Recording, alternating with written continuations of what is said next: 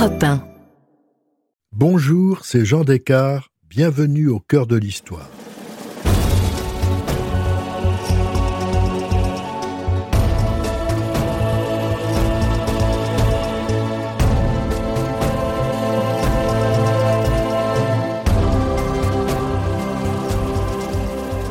Dans ce nouvel épisode en deux parties de notre série sur les grands complots qui ont jalonné l'histoire, je vous raconte l'incroyable opération Valkyrie qui visait à assassiner Hitler le 20 juillet 1944. Sa répression fut tragique et le châtiment qui s'en suivit effroyable.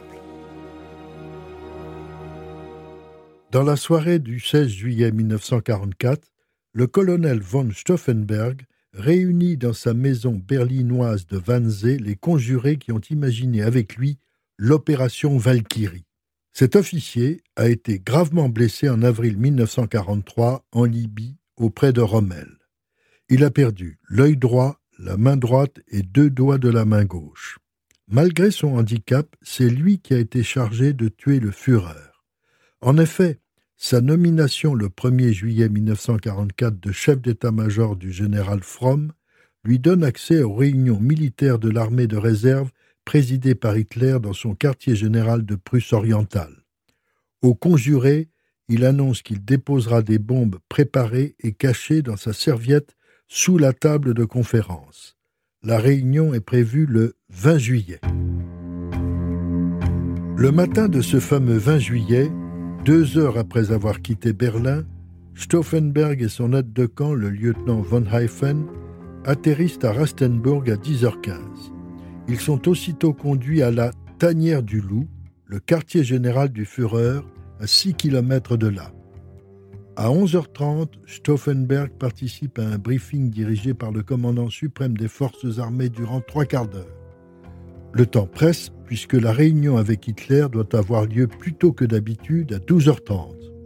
En effet, le Führer attend la visite de Mussolini dans l'après-midi. Sitôt achevée la première réunion, Stauffenberg demande où il peut se rafraîchir et changer de chemise. Il fait chaud, rien d'anormal. Mais il doit faire vite. Haeften, son aide de camp, porte la serviette contenant les bombes et le rejoint dans les toilettes. Il s'empresse de placer les détonateurs à retardement sur les deux engins explosifs d'un kilo chacun qu'il avait apportés. Puis il les remet dans la serviette de Stauffenberg. Celui-ci règle la première charge entre le quart d'heure et la demi-heure qui suivent au plus tard. Compte tenu de la chaleur, la bombe pourrait exploser à tout moment. À cet instant, on appelle Stauffenberg au téléphone. Il referme précipitamment la serviette. Il n'y a aucune possibilité d'amorcer le deuxième engin explosif. Heften le récupère et le fourre dans sa sacoche avec divers papiers. C'est l'erreur décisive. Si ce second engin, même dépourvu de charge, était resté avec le premier, il aurait explosé lui aussi et la déflagration aurait été doublée. Dans ce cas, il n'y aurait certainement pas eu de survivants.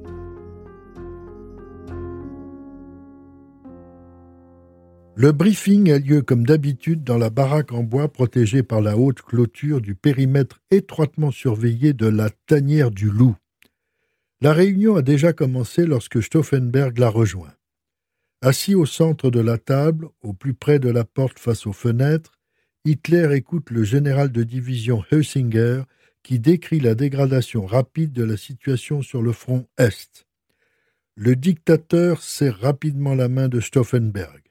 Ce dernier avait demandé à être placé le plus près possible de lui à cause de sa déficience auditive consécutive à ses blessures. On le place en bout de table à la droite de Hitler. Le soldat qui avait apporté sa serviette la dépose sous la table devant le pied droit massif du meuble. À peine arrivé, Stauffenberg invoque un prétexte pour se retirer. Rien d'anormal, au cours des conférences quotidiennes, ses allées et venues sont fréquentes. Il laisse ostensiblement son képi et sa ceinture pour faire croire qu'il va revenir. Sitôt dehors, il se précipite au bâtiment des aides de camp où il retrouve Heften. En toute hâte, ils prennent les dispositions pour récupérer la voiture qui doit les ramener à l'aéroport. À cet instant, on entend une explosion assourdissante du côté des baraques. Stauffenberg et Heften haussent les épaules. Personne ne semble surpris. Autour de la tanière du loup, il arrive souvent que des animaux sauvages fassent sauter des mines. Il est 12h45. Les deux hommes partent pour l'aéroport. Ils parviennent à circonvenir les gardes du périmètre intérieur. L'alerte n'est pas encore donnée. En revanche, le franchissement du périmètre extérieur est plus délicat. La sirène d'alarme est mise en route. Il faut un coup de téléphone à un officier ami et complice pour obtenir l'autorisation de passer. L'angoisse de Stauffenberg et de son aide de camp est palpable. Ils doivent gagner l'aéroport rapidement, mais sans éveiller les soupçons. La voiture fonce sur les chapeaux de roue. Sur le trajet, l'aide de camp Heften jette par la portière le paquet contenant le second explosif. Le chauffeur dépose les deux hommes à une centaine de mètres de l'avion qui les attend. Ils décollent à 13h15. À cet instant, Stauffenberg et Heften sont persuadés que personne n'a pu survivre à l'attentat. Ils sont sûrs que Hitler est mort. Mais l'aventure n'est pas terminée pour autant, puisque l'annonce de la mort d'Hitler doit déclencher l'opération Valkyrie à proprement parler, c'est-à-dire la prise du pouvoir à Berlin. C'est d'autant plus étonnant qu'en cette fin juillet 1944, la guerre tourne mal pour les Allemands. Malgré de lourdes pertes, l'opération Overlord, c'est-à-dire le débarquement en Normandie, est un succès. D'autre part, depuis l'échec allemand de Stalingrad, les troupes soviétiques reconstituées s'approchent des frontières du Reich. Sans doute, les conjurés ont-ils aussi la volonté d'écourter la guerre et de se rendre aux Alliés dans de meilleures conditions de négociation. Ce n'était pas du tout l'avis des Alliés. Pour eux, la résistance allemande est plutôt une gêne, de nature à compromettre l'alliance avec l'URSS, cette résistance étant totalement anticommuniste. Juste avant le 20 juillet 1944, un mémorandum britannique l'explique clairement. Aucune initiative que nous puissions prendre vis-à-vis des groupes ou des individus dissidents allemands, militaires ou civils, n'a la moindre chance de nous aider concrètement dans nos opérations militaires actuelles sur le front ouest. Klaus Schenk, Graf von Stauffenberg, est un aristocrate originaire de Souabe. Il naît en 1907 dans une famille catholique. Dans sa jeunesse, il est attiré par les idées du poète Stéphane Georges qui incarne le mysticisme culturel néoconservateur. Il veut faire carrière dans l'armée.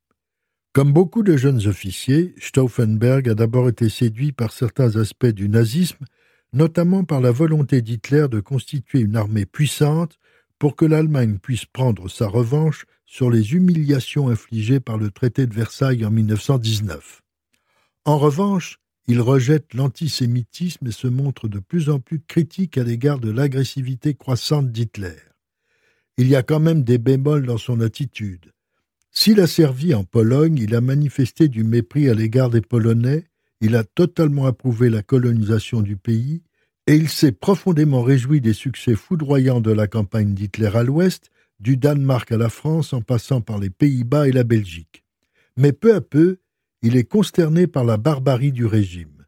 À la fin du printemps 1942, Stauffenberg se détourne définitivement d'Hitler quand on lui montre des rapports incontestables sur le massacre des Juifs ukrainiens par les SS. C'est alors qu'il commence à penser qu'il faut éliminer le dictateur. On a évoqué sa campagne en Libye qui lui a coûté un œil, la main droite et deux doigts de la gauche. Après sa sortie de l'hôpital en août 1943, alors qu'il discute avec Frédéric Olbricht d'un poste pour lui de chef d'état-major à Berlin, son interlocuteur lui glisse discrètement une interrogation.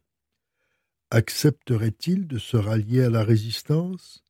Car en effet, depuis l'arrivée au pouvoir d'Hitler, contrairement aux idées généralement reçues, il y a déjà eu plusieurs tentatives de résistance contre le Führer. Le premier à avoir envisagé un réseau de résistance dans l'armée est le feldmaréchal von Bock, horrifié par la liquidation des commissaires politiques de l'armée rouge capturés au printemps 1941 après le succès de l'opération Barbarossa, l'invasion de l'URSS. Von Bock avait séduit un certain nombre d'officiers, notamment Treshkov, grand défenseur des valeurs prussiennes et lui aussi allergique à l'inhumanité du nazisme. Lors du début de la campagne de Russie, toute possibilité d'opposition réaliste disparaît jusqu'à la fin 1942. C'est au moment de la défaite de Stalingrad que ce groupe d'officiers juge Hitler responsable de la ruine future de l'Allemagne. À cette période, divers foyers d'opposition, presque en sommeil dans le pays, tant dans l'armée que dans la société civile, commencent à se réveiller. Dès l'avant-guerre, il y avait eu des tentatives d'assassinat d'Hitler qui, évidemment, avaient toutes été des échecs. C'est Treshkov qui est le cerveau de cette opposition. Il cherche à mettre en œuvre l'élimination du dictateur car les plus hauts chefs militaires ne prendront jamais l'initiative d'un coup d'État. Ils appellent cela l'amorçage. La mort d'Hitler leur permettrait d'éliminer les dirigeants nazis avec l'aide de l'armée et de prendre le contrôle de l'État. Pour cela, ils pensent que les explosifs sont la meilleure solution. Treshkov fixe son choix sur un petit engin magnétique britannique appelé CLAM, une sorte de mine adhésive de la taille d'un livre, idéal pour le sabotage et facile à utiliser. Il était employé par la résistance française. Les Allemands en avaient récupéré lors de l'opération désastreuse pour les Alliés des commandos sur Saint-Nazaire et Dieppe. Le problème majeur est d'être suffisamment près d'Hitler pour placer efficacement une bombe. Il est extrêmement protégé dans tous ses déplacements. Dès qu'il accepte d'entrer dans la résistance, Stauffenberg est présenté à Treshkov. C'est ensemble qu'ils vont préparer l'attentat. Pour prendre le contrôle de l'État, ils ont l'idée de remanier un plan opérationnel connu sous le nom de Code Valkyrie, approuvé par Hitler en vue de mobiliser l'armée de réserve en Allemagne dans l'éventualité de graves troubles intérieurs. Ils inversent les personnes à arrêter et à neutraliser lors du déclenchement de l'opération Valkyrie l'armée ne s'attaquera pas aux subversifs anti-nazis, mais aux dirigeants nazis eux-mêmes qu'ils qualifient de cliques sans scrupules, de chefs du parti nazi non combattant. La stratégie est prête. Il n'y a plus qu'à trouver le bon moment pour éliminer Hitler. Ce sera le 20 juillet 1944 dans son quartier général en Prusse orientale. L'attentat s'est donc déroulé comme prévu. Stauffenberg et son aide de camp sont dans l'avion pour Berlin. Pour eux, Hitler est mort. Il ne reste plus qu'à déclencher l'opération Valkyrie. Sauf que dans l'explosion de la tanière du loup, tout ne s'est pas passé comme prévu. Lorsque la bombe explose, Hitler est penché au-dessus de la table en chêne massif. Le coude sur le plateau, le menton dans la main, il étudie sur une carte les diverses positions de reconnaissance aérienne. Les fenêtres et les portes sont instantanément soufflées. Un nuage d'épaisse fumée s'élève, des éclats de verre, des bouts de bois, des dossiers et des débris divers sont transformés en projectiles avant que le feu ne se mette à dévorer les restes de la baraque soufflée. Il règne un désordre indescriptible. Il y avait 24 personnes à l'intérieur. Certaines ont été plaquées au sol, d'autres projetées de l'autre côté de la pièce. Certains ont leurs vêtements en feu. On voit se déplacer des formes humaines trébuchantes, à demi aveuglées, les tympans déchirés. Elles tentent de s'extraire du brasier. Onze des blessés les plus graves sont transportés d'urgence jusqu'à un hôpital de campagne à 3 km. Le sténographe a eu les deux jambes arrachées et meurt quelques heures plus tard.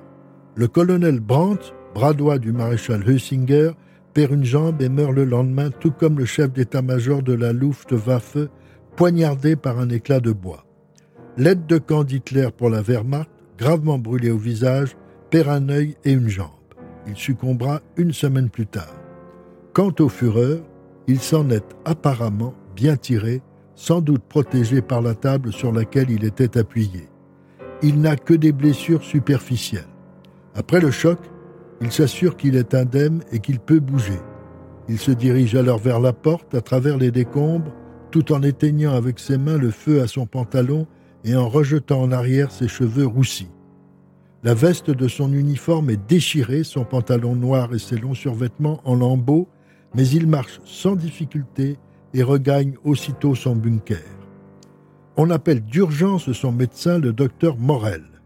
Hitler a le bras droit enflé et endolori, il a du mal à le soulever.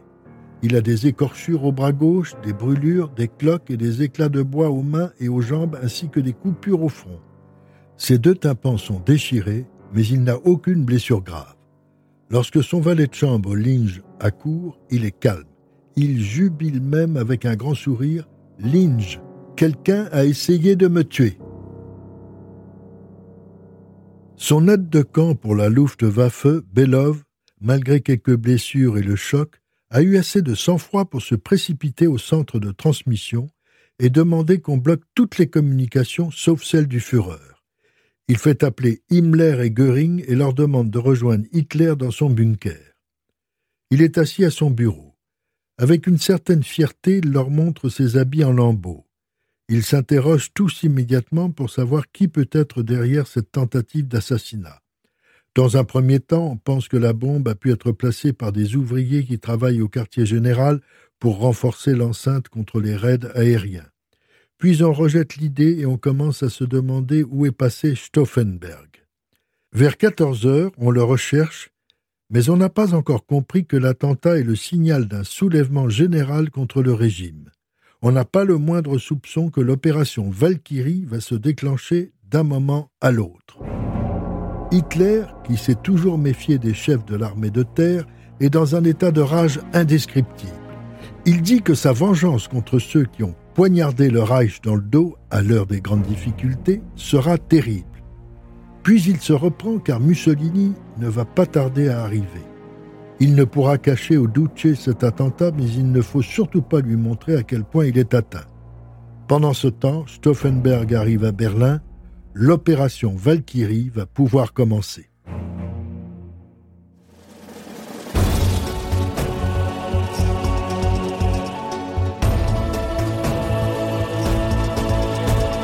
Si cette plongée dans l'histoire vous a plu, n'hésitez pas à en parler autour de vous et à me laisser vos commentaires sur le groupe Facebook de l'émission. Je vous donne rendez-vous demain pour la seconde partie de cet épisode de Au cœur de l'histoire consacré à l'opération Valkyrie. Au cœur de l'histoire est un podcast Europe Studio. Il est écrit et présenté par Jean Descartes. Cet épisode a été réalisé par Jean-François Bussière. Pour ne rater aucun épisode, abonnez-vous sur Apple Podcast ou vos plateformes habituelles d'écoute. Ressources bibliographiques.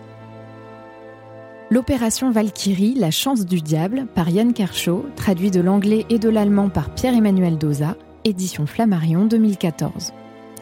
Journal d'une jeune fille russe à Berlin, 1940-1945, par Missy Vassilchikov, traduit de l'anglais par Anne-Marie Jarige et Anne Guibara, édition Belfond, 1991.